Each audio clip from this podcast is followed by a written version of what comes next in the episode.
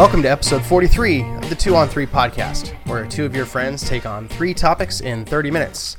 I'm Ty, and you can find me utilizing the miracles of technology on Twitter at SEATJK, and with me as always is Chris. Where do you post your biohacks, Chris? Um, let's see. I post my biohacks at Twitter.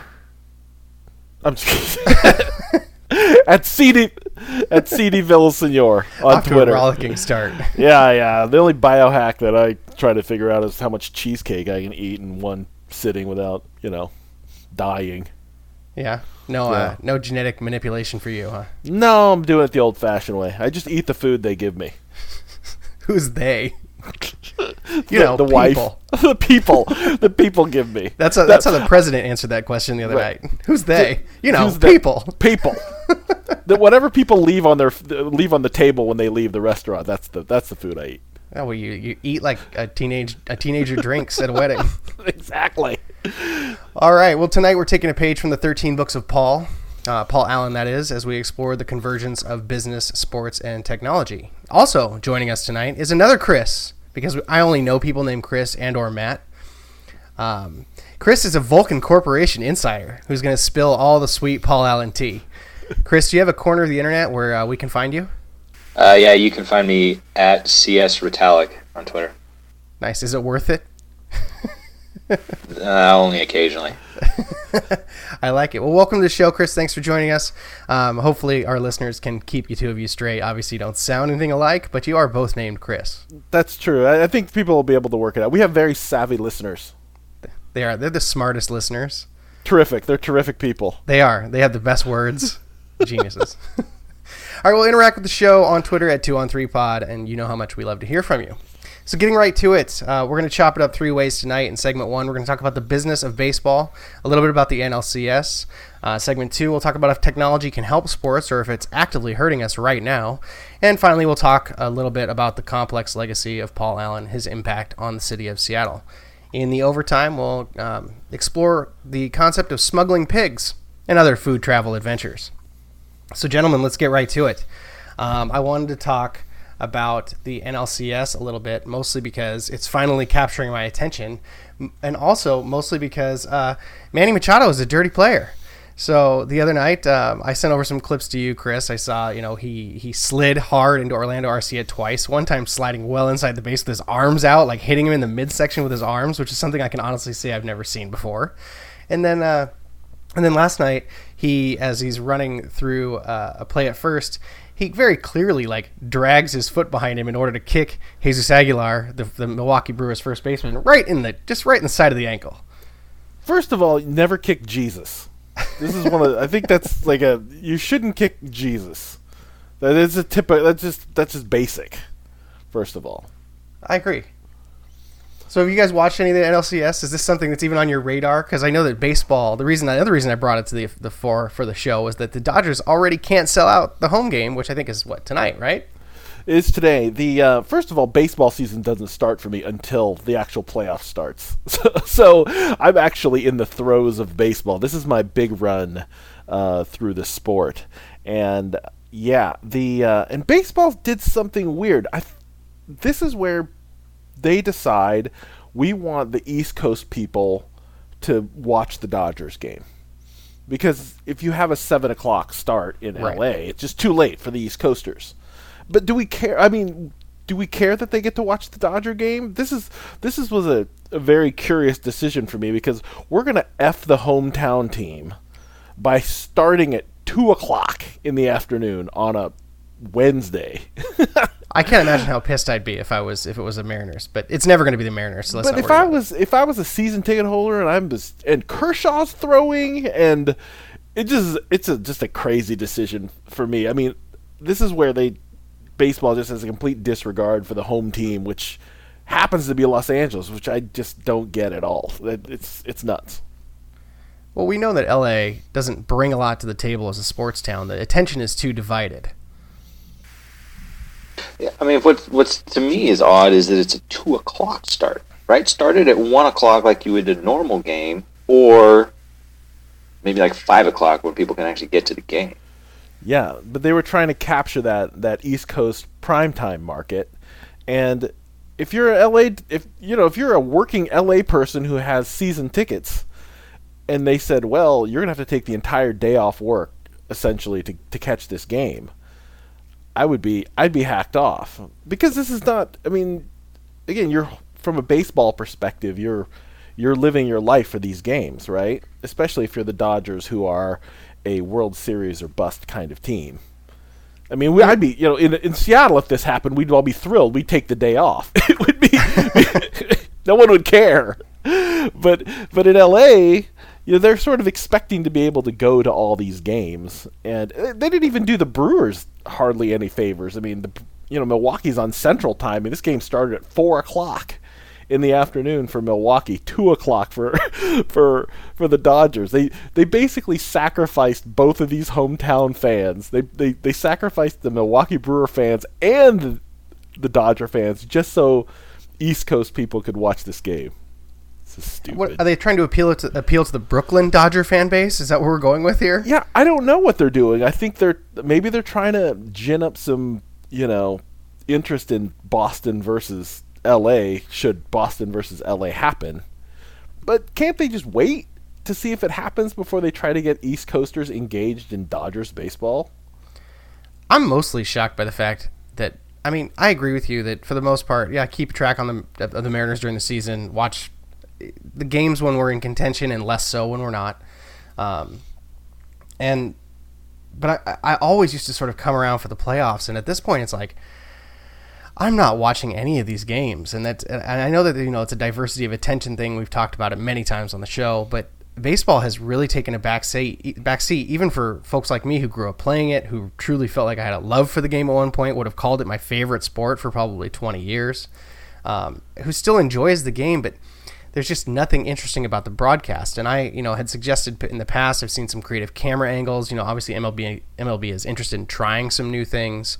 Um, one of the things I've advocated for is is getting rid of umpires calling balls and strikes, and just you know umpires can still call the rest of the game, just not balls and strikes specifically.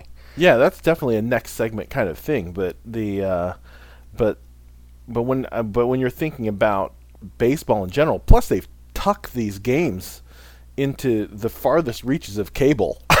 yeah, I have no idea what channel the baseball's on. TBS.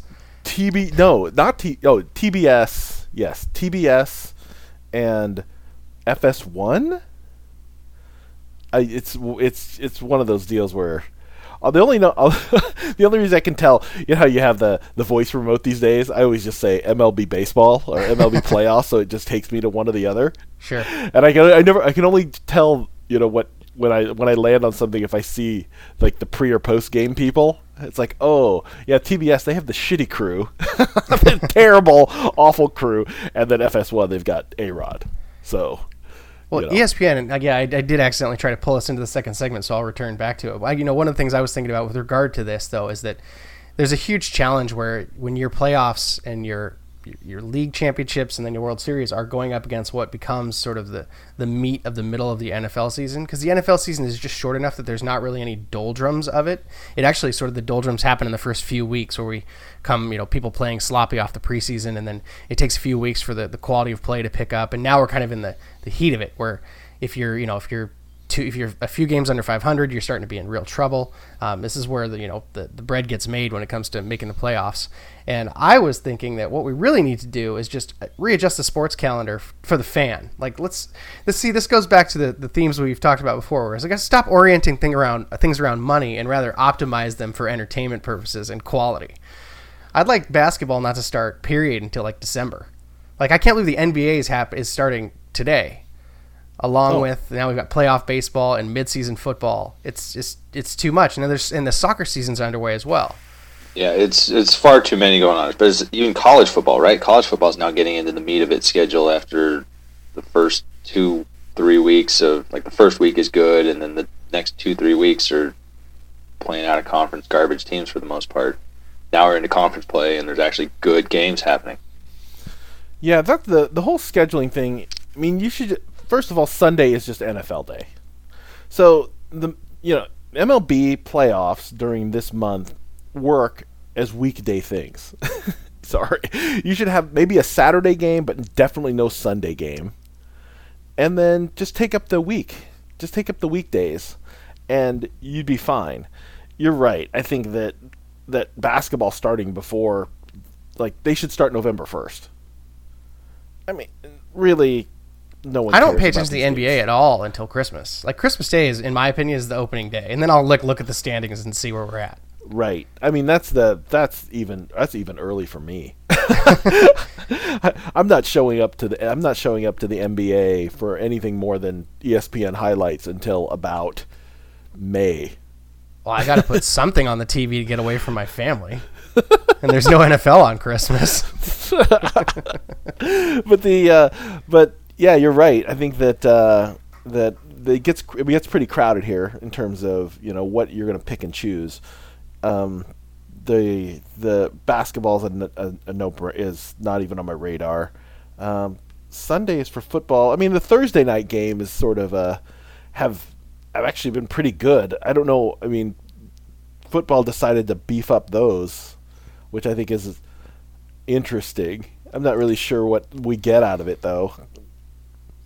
It's I guess it's nice to have sports on when you know during football season. There's not a lot else going on for the most part. I mean, obviously we just talked about how there's so many things going on, but on like a night to night basis, right? Like regular season baseball is over, so you're not gonna have baseball every night. Um, the only reason I like Thursday night football is just because it's something I don't have to make any decisions about what I'm putting on the TV. It's like I can just pop that on. Yeah. Um, and, to muddy for- the water even more, the PGA's in Korea, so they're on in prime time here on the West Coast too. So I've been watching prime time golf and baseball, and you know, and then tomorrow it'll be golf, the football game, a baseball game, and a basketball game. So it's going to be pretty. Uh, you know, I'm going to wear out the I'm going to wear out the the jump button pretty hard tomorrow for sure. Do you think at some point we're going to run out of enthusiasm for these things? Do you think this is an endless well? Because it seems like every time there's a, a legitimate dip in popularity for the sports, there's some sort of an innovation that rallies everything back. I you know I don't know. I think that um, well, I think all the baseball fans are just going to die in the next twelve years. the average age of you know the of baseball fans is like male in his white male in his. I mean, this is obviously a pretty broad brush, but you know if they when they break it down to you, they say it's basically men in their late fifties is the is the is the bulk of the baseball viewing viewing public. I know there's I know there there are pockets. I think things get exciting for certain city, you know, for cities as their as their teams advance. But for the in terms of the the I have season tickets and I'm going to attend 50 plus games a year. Mm-hmm. I mean those those are all those are all old those are all old people. Yeah, if you have season tickets to a baseball, that's 82 games. You basically have to be retired for that to be worth it. right? You can't make 82 home games No, without being retired and have a full time job or family or whatever, right? Yeah. That's what's can't- crazy to me about the expensive seats at the ballpark too. Can you? How do you have 82 games where like the tickets are 150 bucks a pop? Like if you have the Diamond Club seats, isn't that what they? Aren't the face value like 125 dollars per ticket? Yeah, that's a Something that's like a that. that's a that's a that's beyond my ability to to understand.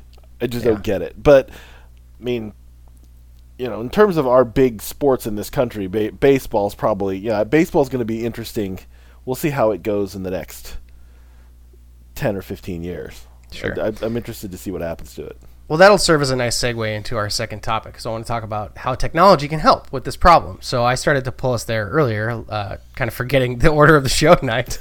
But uh, obviously, you talked about robot balls and strikes. But uh, you know, a, a few weeks ago, I posted on Twitter a, a camera angle from behind the catcher that. Um, you know, it's like it reminds me of the video game camera angle with the replay, where like you see your, your player hit like a big bomb out of the stadium, and and I started having thoughts about. So the other thing to tie that together, uh, the, I don't know if you guys saw like the Statcast they did in like the first round of the playoffs, where there was like a second channel on ESPN. On ESPN two, there was like a more stats heavy broadcast. Um, first of all, it was better because it wasn't A Rod talking. Um, it was people who like were talking about how the the way that this person had performed during the season impacted his team's performance in a more specific way. Um, I've seen some stuff like during the regular season they would show the shifts and like percentages spread out with like a heat like heat map for percent hitting percentages for the batter. Um, I think th- overlays and sort of augmented reality for baseball is a really good idea. What I would love to see even is like these, uh, you know, additional camera angles or something where where you're showing me multiple screens at once. Like show me the behind the batter camera and then give me like a an up close on the pitch movement. Like I want a little insert, you know, like like, like almost like Protracer for golf, where you know show me the pitch arc and where it hits the strike zone. And then I'd also like to see that on the replay. I'd love to see like Protracer on the the exit or the, the like on the hits. So you actually see velocity and things like that. I I think you've got to make it almost more video game like because otherwise I don't think you can capture the attention span or the atten- the attention and the attention span of today's sports fan. Yeah, the I think what you know you're seeing with with baseball. First of all, it lends itself more than any other sport to the to the the numbers. Right? It's a big data. It's a big data kind of sport. Everything's about percentages and whatnot. I think the thing you can't cure with technology with baseball is the time it takes between action. Right? Yeah. The the thing about football is, you know, if you go to the actual football game, you sit in the stadium, you notice very quickly that there's a shit ton of dead air, mm-hmm. right? That you know, defenses are getting set, people are huddling, there's all this stuff, but the but the sport lends itself to five different replays and talking about the play before, so when they cut back to the action, they snap it. So you so as the home viewer, you don't really see you don't really see it, right? You don't Right. really notice that there's a ton of dead air in football. Yeah, a ground out to second is not something you need to see Uh, yeah. six times. or or a ball you know or a strike on the outside corner the ball comes back to the pitcher the pitcher wanders around a little bit the pitcher gets set again and then there's just there's just nothing to do other than you know you know listen to the great Vin Scully back in the day talk Right, about spin a, a 13 minute yarn about about you know what happened in 1964 you Right. know in a in a day game versus you know the Orioles Yeah, I'd much rather look at some stats about spray chart of where he's hitting the ball to left or right field and percentage of hits that are fly balls on the screen than listen to Vin Scully talk about the aught sixes. Yeah, I mean that's the that's but that's the challenge of baseball. Like that's why baseball works so great on the radio before they had because all it was It's still, be- I think it's better now on the radio. It just it's just the dude talking, and you know the it, they intersperse the action, but it's really just this big long conversation about baseball. And if you're into baseball, it's cool. Well, and the sound effects lend themselves to radio for baseball too, because you don't really need to. He- the guy's like, "All right, and here's the pitch," and then you either hear a crack or the thump, right? So you sort of know what happened. Either the pitch was, you know, and then he tells you, "Okay, it's a ball he didn't swing," or you know, swing and a miss. Uh, the crack tells you there's going to be action. So there's like some unspoken narration that he doesn't have to do as as the broadcaster to get you engaged because you're familiar with the sounds of the game. Yeah. Um, and I think those are so. That's that's what's so interesting about that the, the aesthetic of baseball, and that's why I think as a TV sport, it just it doesn't work nearly as well because it, you're not as connected to it in that way. And I, you know, uh, as Chris was saying, I think that as Chris, either one of you guys was saying, it's uh, uh, it is both of you are saying it's a stats driven sport. And that is, I think, where the most passionate fan base still exists. The people that enjoy the breakdown. And so, why not cater to the niche and stop trying to make it broad? I, I understand. I guess my point is that instead of trying to continue to use the same formula to make it broadly appealing, why not just try catering to the niche and see if you actually even lose any any viewers? Because I think that you can safely educate the fan without being too intimidating if you bring them along in the broadcast. and we've got so much more screen real estate these days. I mean, Exactly, everybody's that- yeah. got everyone's got widescreen TVs, large TVs. You can do you can do things now that you couldn't do before. And there's room Yeah. on the baseball screen with just when you're looking at the batter and the pitcher to add things. Do you, either of you follow uh, the Pitching Ninja on Twitter? So the Pitching Ninja, this guy named Rob Friedman, he does like constant replays of. Um, he's got tons of gifs on his site. He does tons of overlay, which is really cool. And that's going back to what you were saying about, you know, a a strike hitting the outside corner. Show me in on the replay. Show me that fastball, and then show me like the changeup from the two batters before, and overlay those two replays so I can see the difference and show me the deception. Because I think, um, you know, you, unless you're a really educated baseball fan, you watch it, unless you're familiar with the pitcher's repertoire and or, or the and or the announcer is. You know, I mean, our announcers up here on TV are, are pretty bad and are not the greatest at pitch identification either. Like they'll be like wrong. Like Dave Sims will be like, "Oh, that's a slider." I'm like, "That's 100 percent not a slider, Dave. I don't know what you're looking at. It's not how that works." Um, but that as a, as a as a casual fan, it can be very difficult to discern from the TV, and I think that that's where you really could make some hay with getting people to understand what they're watching. Because I, I don't think most fans, when they're watching a pitcher pitch, really even know what they're looking at, other than velocity and sort of placement. Roots Root Sports is objectively terrible. You, you know what I'd also like to see is you know how in college football uh, playoffs they have the mega cast where they put all the coaches in the room and they talk about coaching strategy like oh we should run here and you know the cornerback's got outside leverage the deep pass works and all that type of stuff get some get some former pitchers and managers in a room to talk about that do the same thing get him to talk about what he's trying to do here is he's going to work him in because he knows he's got a hole in his swing because he's got long arms blah blah blah give some give some scouting reports get some scouts in there I think I think I think the simulcast approach was, would work. I'd love that. I'd love for XM, you know, Sirius XM to have three choices of, of simulcast that I could either listen to while I watch the game and not have to listen to the to the to the TV announcers. I know that baseball wouldn't want to undercut their product like that, but that'd be that'd be a, that'd be that'd be really cool. I'd love to see that. Right. Tell me how I'm supposed to pitch to Mike Trout. Do I pitch him in? Do I pitch him up? Do I pitch him down? Do I just walk him? Tell me. Yeah, yeah, and if you and if you have somebody, if you have essentially groups of podcasters simulcasting the game, then I get to choose, right? If as a as a viewer, I get to choose, and uh, yeah, I think that I think I mean that would be a huge innovation in terms of in terms of, uh, but then then why are we paying all this money to you know Joe Buck or whatever? I mean that's the other that's the other part of it. Well, I, I, I don't see why we're paying him that money to begin with. I love Joe Buck. That was a trick question. I don't know. I've, I've hooked you in. But uh, back to the technology piece. There were there there are easy things. I mean, I think computerized balls and strikes seems like a no brainer to me.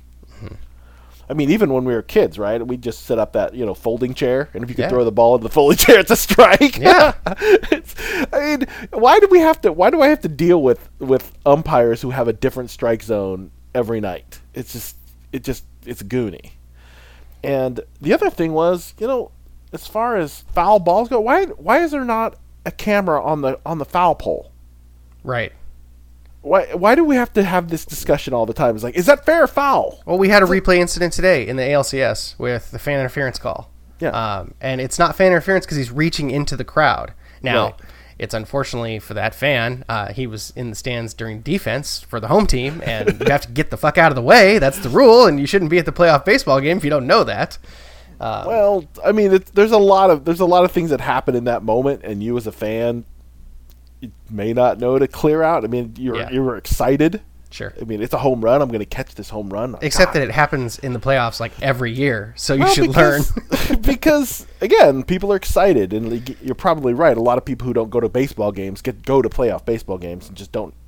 They don't know how to act. They just mm. freak out. Yeah, but once they institute a replay in the MLB, they should have added like, especially in the playoffs, there should be another 40 camera angles that don't that, that don't really get used by the TV broadcast, but are shown for replay. But relying on TV replays to, to look at that and and then are, I don't who's making the call these days because I thought they were calling back to the to the uh, to the office like the NFL does or or There's the a NCAA central. does. There's a all the all the replays get done out of a central. Then why were people so mad at Joe West today? Who he called that fan interference uh, an out, and it should have been a home run.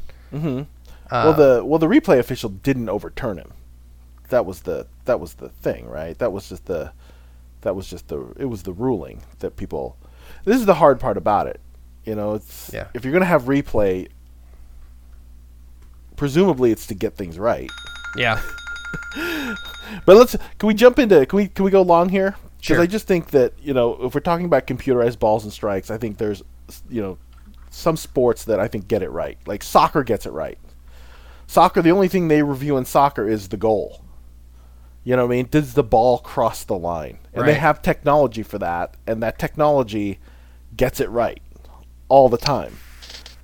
I don't know about that. They do the v, the VAR replay, and Is the VAR ever wrong? I've never seen the VAR be wrong. well, it's a ref's interpretation, right? So like, Clint Dempsey got burned by that a bunch of times, None of the instituted because he used to do it all the time and not get caught, and now he did get caught with just like hitting dudes in the nuts and you know stuff after the play. He got a bunch of red cards earlier this year, specifically because they had video replay that he would have gotten away with a couple years ago, and did get away with a couple years ago. but that's a but so so they've so so MLS has pushed their they've pushed their their their replay further, right?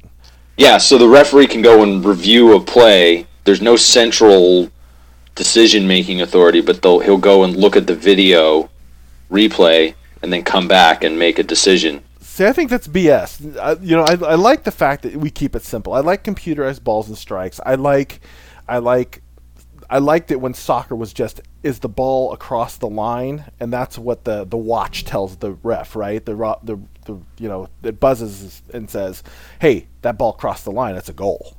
It's like okay, goal. they just sort of move on with it. Yeah. And the last thing I would add to this is I, I was talking with Ty when we went to the football game the other day.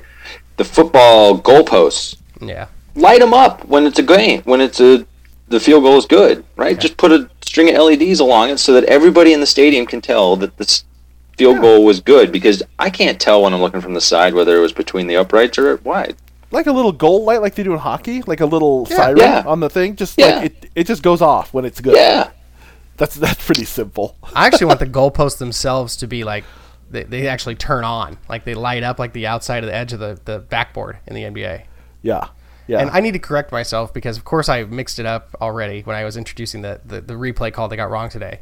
It was a ball hit by the Astros, and it's it, they're playing in Houston, hmm. and because there was fan interference called, it was not a home run. So, Right. anyway, he still has to get out of the way. you still you still have to clear out. All right, tennis needs to get rid of the um. They already have a system that that that calls the balls in, right? Yeah. Especially especially at Grand Slam events. Like I'm sure they don't have this thing at every rinky dink event, or maybe they do. But if they have it at every event in tennis, they should just get rid of those lines people. Well, then uh, why? Who? Because what's the point of the replay? Doesn't the, I mean if the computer knows if it's in or out, why should he have to? A- why should a player have to ask? But then who would call shithead code violations? Well, the, you still have a regular referee to like referee the match, but all those line people, they they're, can go away. I actually think that tennis is the thing that makes me most frustrated with the replay systems for other sports because tennis, I don't understand how that eagle eye thing works. I mean, it clearly can't be that complicated, but like, why don't we have that kind of thing for the spot of the football, for instance? Like, can you give me a? Can you? That's a know. little bit. That's a, so that's that's a point. I think I think the only or foul balls in baseball, maybe. the the only thing in the only thing for me in in football that they should they should have technology applied to is does the tip of the football cross the goal, the break the plane of the goal. yeah, and that's it. That's the that way the, the the when there's a play at the goal line, the linesman can just look at where the where the where the runner or the is is, determine whether they're down, and then they would get the buzz on their wrist, and they would know, okay, now I'm paying attention to whether the runner's down. Here's the buzz of the thing. He's not down. That's a touchdown. I don't have to worry about it. I don't have to worry about where the ball is. It yeah, it'd be great if we could get to a world where there was like sensors for your for your the down parts of your body. I, always had this dream of like all NFL turf being like, or even college football, I guess, being like somehow fiber optic turf itself. So like it, it the images are projected on the field. So there's like a like if the ball like, when you go down, like there's a spot where your knee is, and then the, it's wherever the ball was, wherever your knee hits, like it immediately lights up on the field. That just is the spot. It's not. I want to get rid of this human subjectivity. It's not What, helping. what, what was the what was the what was the video game? what was the football video game where they actually had the little the little uh, first down measuring thing, and it would fuck you all the time, and you're like, why is the video game measuring? Why is Lots the of them did. game me- Tecmo. It goes back to Tecmo Bowl, Oh, man. I was I would get so angry. I'm like. The computer knows where my dude is down. You gotta measure this, and then it comes out in the measurement, and then you're short, and you're just like, "Why is this video game telling me I'm short for the first down?" Stupid. The video games have always had a hard time with getting things right. Like the, the wild tipped interceptions and stuff that go on that are Sure. only things that happen in Madden. Sure, but All that's right. why I'm that's why I'm for I'm for the im- you know the stuff that you can absolutely measure. Those are the things you should apply technology to, and the rest of it just let the just let the officials handle it. All right. I mean, they're not going to get everything right, but at least it's not. It wouldn't be nearly as frustrating as having to deal with instant replay all the time. Yeah, I agree. Especially if you're going to get it wrong. Especially if you're going to have instant replay and, and you're going to mess it up anyway. All right, so moving into our uh, our third segment, I want to talk a little bit about a well now a late great Seattleite and Paul Allen. Paul, uh, obviously, along with Bill Gates, founded Microsoft and and uh, the Vulcan Corporation and, and and many other local ventures, including Starwave. Uh, I don't know if you guys are familiar with that. That's what I think my favorite Paul Allen story is that he licensed ESPN, the name ESPN, to do the first internet sports site. And if you look at like the mock-ups, he's got like fantasy sports on there in like 1995. And I was like, you know, I used to do fantasy sports in '95 from a newspaper. I, if, if there had been fantasy sports in '95, Paul could have made money right off my back. But uh, he ended up selling the, the company back to ESPN, and that became ESPN.com. Um, he obviously had a lot of impact uh, in, in in the local scene. Do you do you have your favorite? Do you, do you have a favorite Paul Allen story? Now, now, Chris, Chris and I. Well, I I worked there as well. I worked at Vulcan uh, in 2008, so it's been a it's been a decade for me. Um, but uh, but seeing seeing it up close, I mean, it's it's it's a complex thing. Like being one of the richest people in America and having having things and dealing with things is uh, I think is it's a lot more complicated than, than a lot of people think. What do you, what do you think, Chris? Yeah, it is. I mean, he had so many things going on.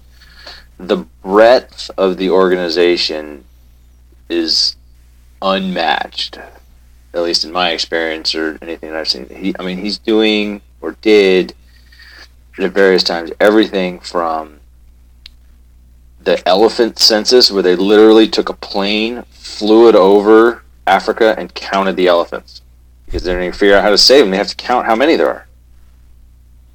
Two, Stratolaunch. He's launching satellites and everything in between. He's got the Mopop, the you know popular culture. Used to be called EMP. I mean, he's got all kinds of things. He's got production company. He's won Emmys.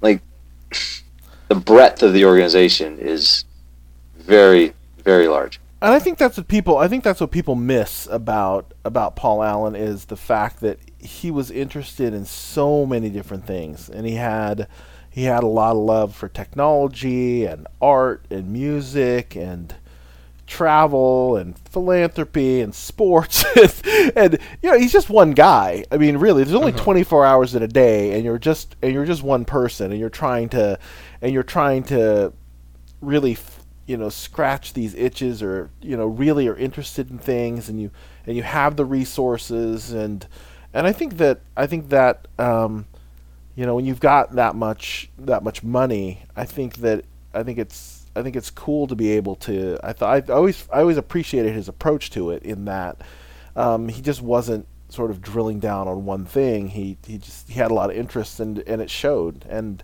and I think that's the hard part I think that's the hard part of uh, of it as well is that when you were interested in so many things, um, you know, maybe maybe some things could have been better if had you devoted more attention or more resources to them. But that's but that's a hard it's a hard thing to do. It's a it's a hard thing to say because I, I I've always felt you know very I have a very similar mindset. If somebody dropped twenty billion dollars into my lap tomorrow, it would be hard for me to sort of focus on one certain thing when when the whole world's just been opened up to you in terms of you know I can do I can do anything, go anywhere, you know, experience what I want. Yeah, I think that's one of the unique things about him. Is is I mean, what other billionaires do you know or know of? Not that you're friends with any, but um, that have that kind of breadth of interest, right? Bill Gates does one thing now. Yeah, he does his foundation, and he does it very well. Sure, Sure, but yeah, but you're but you're right. It's I think that's I think I think what would you know again if I'm if I'm yeah, I experienced this from the relative cheap seats, so it's easy for me to say. But I think there's there's a certain amount of money to where where legacy starts to play a play a, more of a role than perhaps you might want it to. Like if if I had tw- you know if I had created Microsoft and I had twenty billion dollars, it would you know you'd like to think oh I could just do whatever I wanted you know and it would be fine and no one would care, but all of a sudden once you reach a certain point of you know notoriety and and wealth, then legacy starts to play this huge this huge you know this huge role in in the choices you make. That I, I you know I think you'd have to. You'd say, well, since I have this money, I'd like something to exist that was, you know, long after I'm gone. Like you know, that something something that bore my name or something that you know you'd want you'd want something, and I and I think that that um, that would be probably the most difficult part of having that kind of that kind of money. I mean, everyone will sort of remember. I mean, they're the Seattle Seahawks, they're the you know they're the Trailblazers. There are lots of things, but you know what what is it?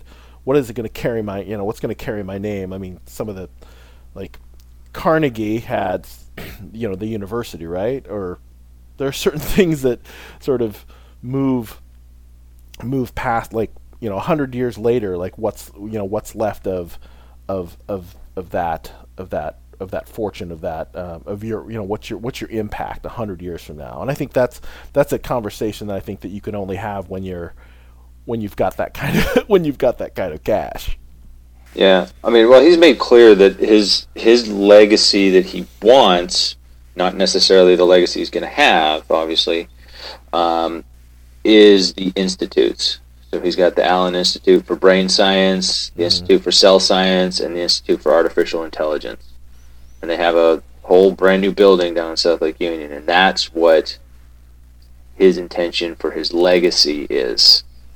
Now, obviously, he's got a lot of other things going on in this town, Seahawks in particular, Blazers, that are going to augment that by his choice or not, whether he mm-hmm. wants them to or not. But um, you know, we're talking about what things to leave behind. The institutes, I think, are what are the ones that are going to stand out for many years. Is one of yeah. that's the intent. And I hope so, and I hope and I hope that uh, the investments he's made and the people that he's put in place in those, like I hope they they crack something amazing and you know some really some really forward thinking and you know some real innovations come out of there. And you're right that no one gets to decide what their legacy is.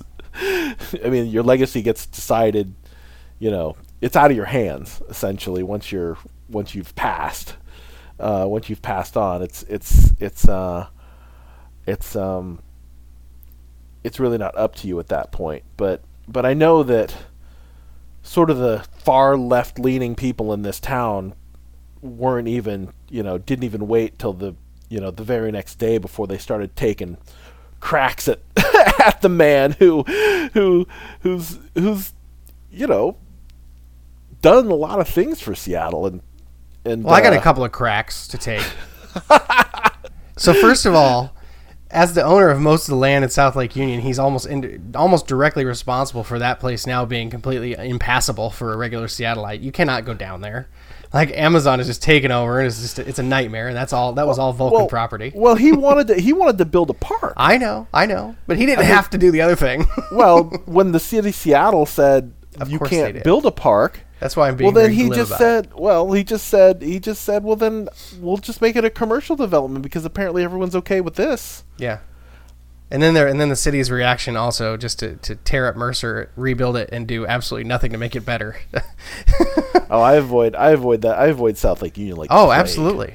Yeah, but you know uh, the criticisms that that he received from a certain city council person. Yeah. Were just, we're just way off. Well, hold on, I'm I not mean, done taking shots. You're not thinking. Oh, okay.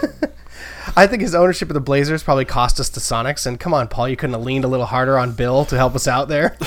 We, you must know some other billionaires that could have stepped in and helped us out. You could have told Howard to like not do this. I, I know no. Paul could have leaned on these guys. No, come on, come on, billionaires. Billionaires don't listen to other billionaires. He did save the Seahawks from moving to California, though. I mean, that was like a done deal. I remember that at the time. Like they were gone.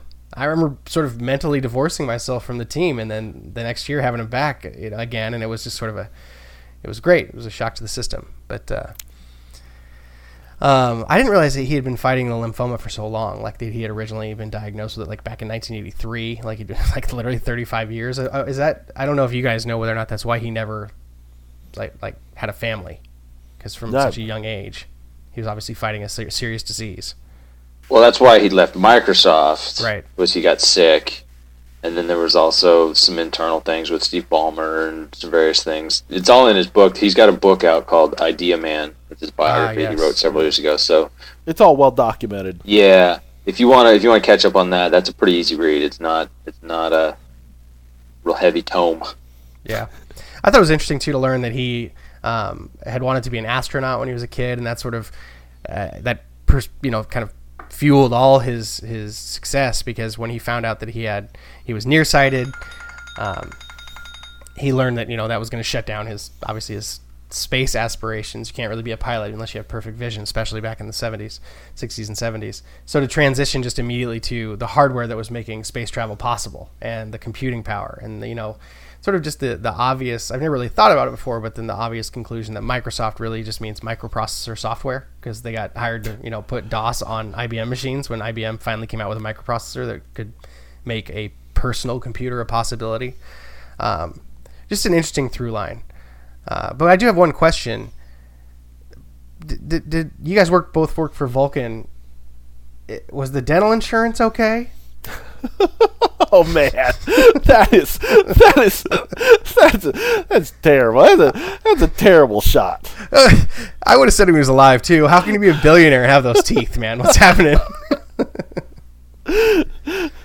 All right. And that was a personal choice.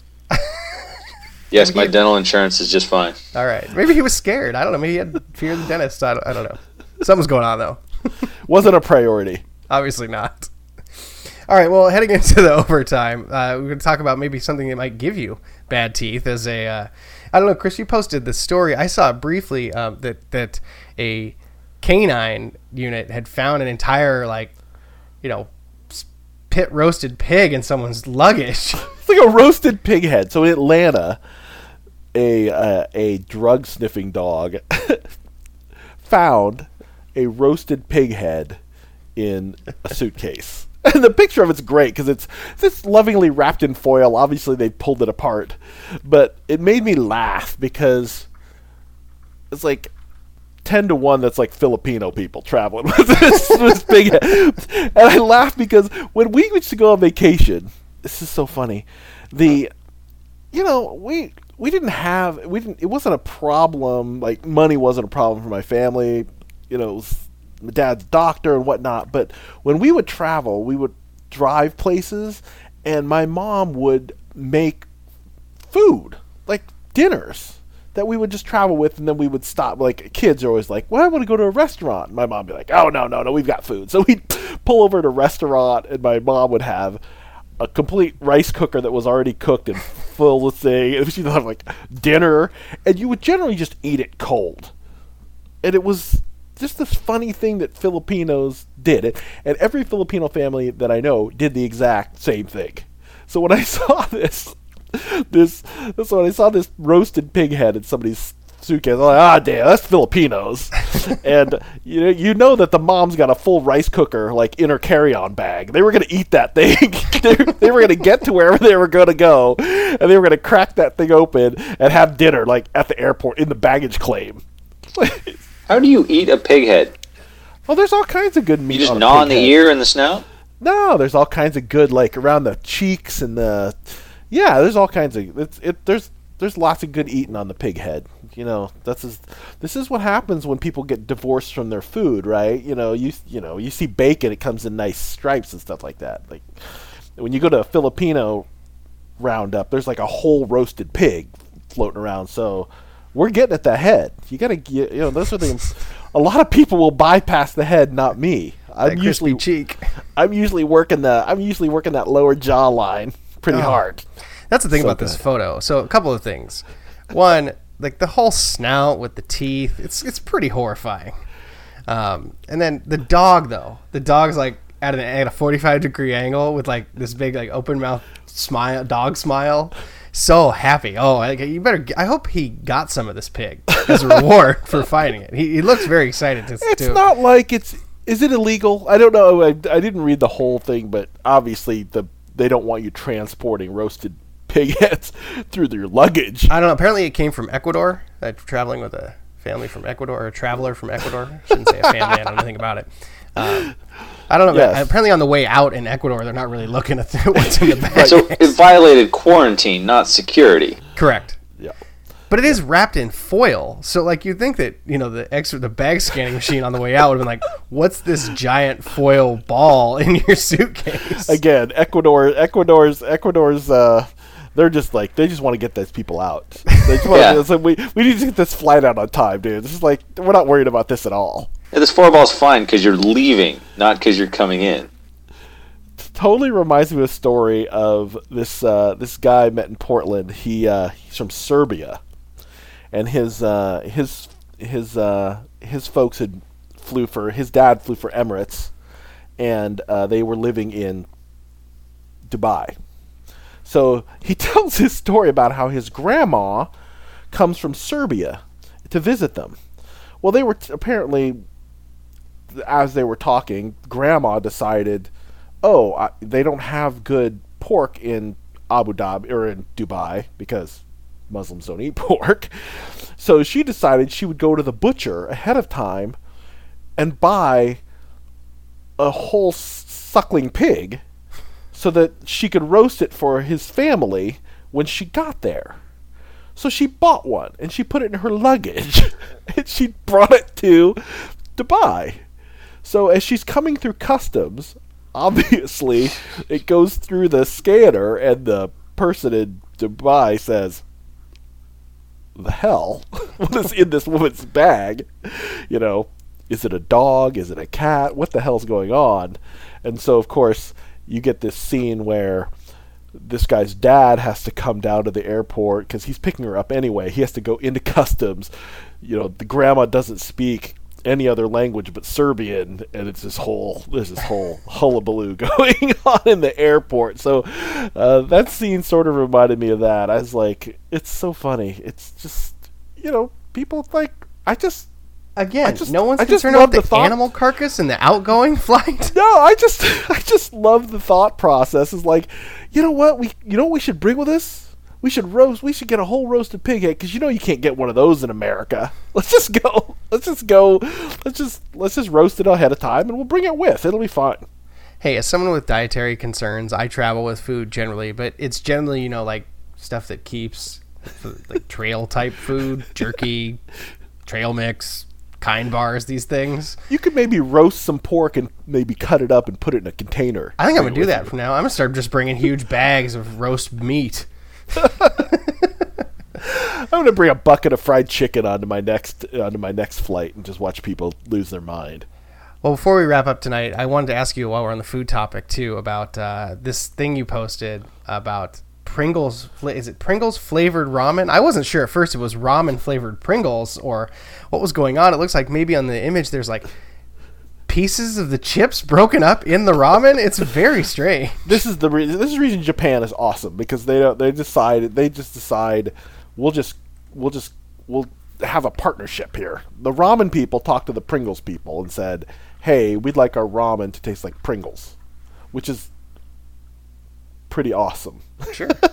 In America, we can get ramen flavored Pringles, but in Japan, you can get Pringle flavored ramen, which is, you know, everybody loves like those. I love those Pringles sour cream and whatever onion.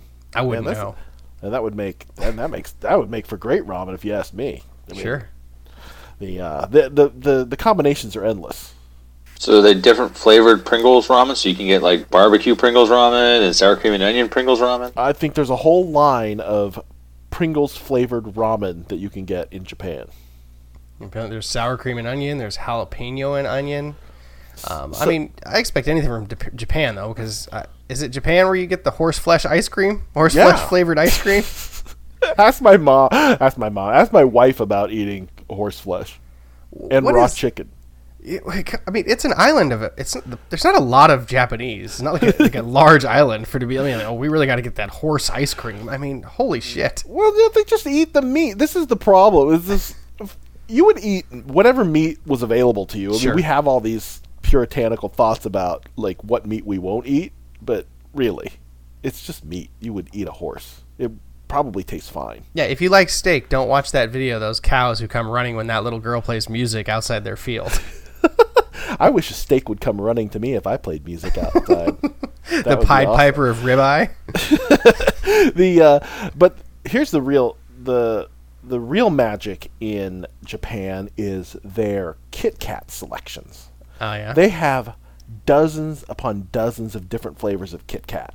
And when my wife and daughter went to Japan a year and a half ago, um, they brought back these sake flavored Kit Kats that were the best Kit Kats I've ever eaten in my whole ti- entire life. They were so stinking good. And if there's a whole, like I said, the store there's endless amounts of of Kit Kat flavors in Japan that that all that they're all that you can imagine. They're a, they're a hotbed of Kit Kat innovation, and I don't know why we can't get them in America. Because all people want here is the damn chocolate Kit Kat. We need all the other kinds. We can get them sometimes. Like the Uwajimaya is across the street from my offices, and uh, they'll get the green tea and some of the other ones in sometimes that we'll go and get and bring back. And yeah, those are good. I don't know if it's got the full selection that you get in Japan, but you get you get you get a few different flavors. We need to open the door. We need to op- we need to we need to relax all tariffs on Kit Kat flavors so we can get them all. Get them all here. We need Kit Kat flavored Pocky. Well, maybe we can export some candy corn to keep the trade deficit fine. I like it. We don't need that crap. I know. I, I'm going to come to the defense of candy corn before Halloween here, so maybe next week I will ride to the defense of candy corn. Really? I'm just gonna sit here and tell you how disgusting it is. Well, you might be wrong. Definitely not wrong. All right, gentlemen. Anything else to touch on before we wrap it up for the evening? Not for me. Thanks, Chris, for coming along for the ride tonight. Yeah, thanks for joining us. Yeah, I appreciate the invite. All right. Well, thanks everybody for listening to Two on Three podcast. Um, you know where to find us. You know where to hit us up. And oh, uh, join the NFL Picks group if you haven't. I, I haven't seen too many people pop up on there. We'd love to uh, have you try to pick against NFL team or pick NFL games against us, not against the spread, just to straight up pick them. So uh, I published the link. I'll do it again. Please join us out there. Um, Yeah, come get torched by Ty. Because that's what happened last week. That's well, you know, you invited me. to You started the group, and I was like, all right, well, if this is what you want to have happen. no new reviews too. After I begged everybody to do it last week, but you know, I appreciate you at least listening to me ask. I did get some glib. Uh, some glib pushback from Matt from the Reasons Are Several podcast because years ago when I was first listening to their show, he asked for reviews, and so I went out there and I gave him four out of five stars. And he was like, "Thanks a lot." And I was like, "Hey man, I got to keep it real. you ain't perfect." He's going to give us a two now. That's eh, well, you know, he already reviewed the show, so I'm not worried about him. He'll go make a new email address just to do that. All right. Well, thanks again, everybody, for listening to On Three Podcast. Uh, we appreciate your downloads, clicks, and interactions on the internet each and every week. We'll be back next week with more shenanigans, and until then. Peace.